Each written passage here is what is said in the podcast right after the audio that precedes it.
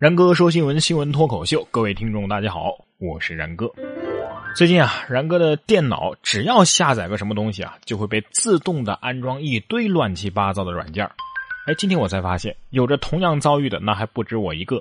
一位韩国的游戏主播问网友想看他主播什么游戏，有网友就说了，呃，想看 QQ 炫舞，然后呢，他就下载了。哎，下载之后呢，发现玩不了，玩不了也就算了吧。他发现自己的电脑啊被安装了电脑管家，在网友的帮助下，主播卸载了电脑管家。哎呀，非常开心呐，给大家竖起了大拇指，而且啊想放音乐给大家跳一支舞。但是就在这个时候，发现了 QQ 音乐。哎，以前电脑是中病毒，现在的电脑啊是中管家，是吧？腾讯厉害啊，国内国外一视同仁。不信抬头看，腾讯绕过了谁呀？呃。这应该还是没见识过百度系列，百度全家桶比腾讯全家服务恐怕要更胜一筹哦。哎，下面这位其实也可以说是自己的电脑中了病毒嘛。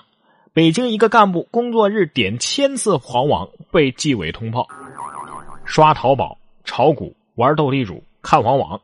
北京平谷区纪委严查政府机关人员上班期间不务正业，有个干部啊，一个月竟然有二十天都在炒股，被纪委通报。还有的干部呢，则是喜欢浏览不良网站，监控过一个 IP 啊，这个 IP 一天点击了一千多次黄网，情况相当的恶劣，必须上报了。不是那个一个月二十天都在炒股的那位，不就是天天都在炒股吗？论手机上网的重要性啊！不过手机上网也要小心了，一个微信群主就因为放任群成员发黄片结果呢被判拘役。法院审理查明，张某啊，在担任一个微信群的群主期间，放任阮某等人在群内发布淫秽视频，累计达到四百五十一个。张某他自己虽然没有上传淫秽视频，但是作为微信群的群主管理者，而且群成员有五十七人，也构成了传播淫秽物品罪，判处拘役一个半月。啊，看完这条吓死宝宝了，赶紧删了几个群聊。这手机要想用的好啊，那还是得有好用的 A P P 才行，对吧？华中科大有个男生啊，就开发了一款 A P P，专门测女性的生理期。为啥呢？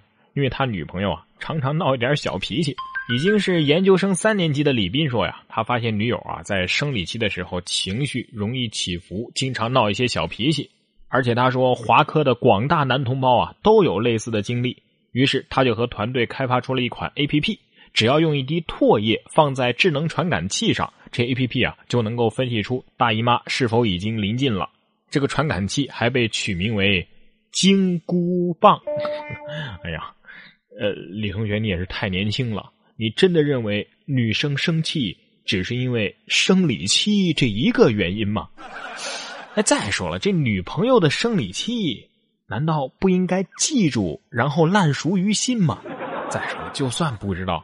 问一句，难道不比取唾液简单吗？嗯，根据我的慧眼判断，他要提前测经期，其实啊是在测安全期。开发者是醉翁之意呀。这好马配好鞍，再好的 A P P 也得有好手机才能带得动啊。哎，最新的 iPhone 六 S 怎么样啊？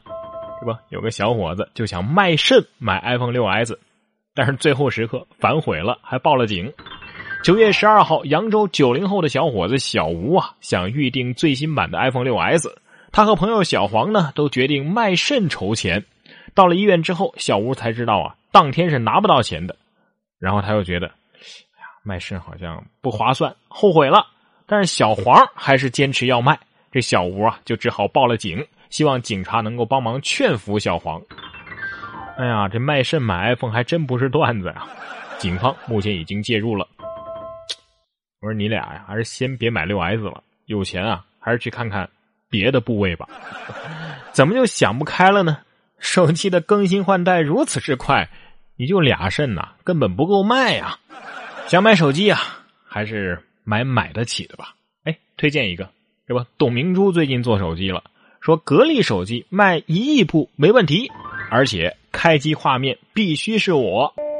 近日，董明珠在接受采访的时候表示，格力手机用自己的照片做开机画面，那不是为了省广告费，而是因为啊，自己是格力手机的创始人，这是对消费者的尊重。他还称，格力手机卖五千万部还是一亿部，对于格力来说呀，那都不是问题。哦，原来格力的员工有一亿呀！不是你说的这些我都懂啊。但是我也没见乔布斯把自己的照片植入苹果手机呀。有话好好说，你别到处放照片行不？说到放照片，迄今为止我唯一经常见到却不会厌烦的阿姨的照片，只有一个，她的名字叫陶华碧。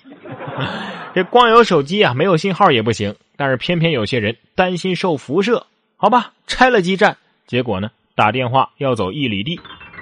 虽然基站辐射对人体有害，这样的谣言已经是一再被澄清了，但是长春的一个小区居民仍然要求有关部门强行的拆除他们小区的基站。如今呢，只要一进入小区的大门，这手机就立即没信号了，也无法拨打电话。小区居民表示啊，如今求助个幺幺零幺二零都得跑到小区外面才行。谁说基站辐射无害？你看这一个小区的住户都被辐射到什么程度了啊！不过，这不也是顺应你们的要求吗？现在是又环保又健身了，求人得人，夫复何求啊？就是 no 做 no 带。照你们这么想啊，那通电的电线周围还会产生电磁场呢，那也有磁场辐射呀，所以还应该给这个小区断电。但是这煤气管道也有泄漏的风险啊，所以这个小区还应该停气。说到风险，真正有风险的是这个，还想去微整形吗？央视已经曝光微整形培训机构的黑幕了，在实操课上，学员们是两两一组相互打针，十三毫米的针压根儿就不消毒，全都插进太阳穴啊！这学员也是花费不菲，但是这学费换来的资格证书压根儿就是无效的。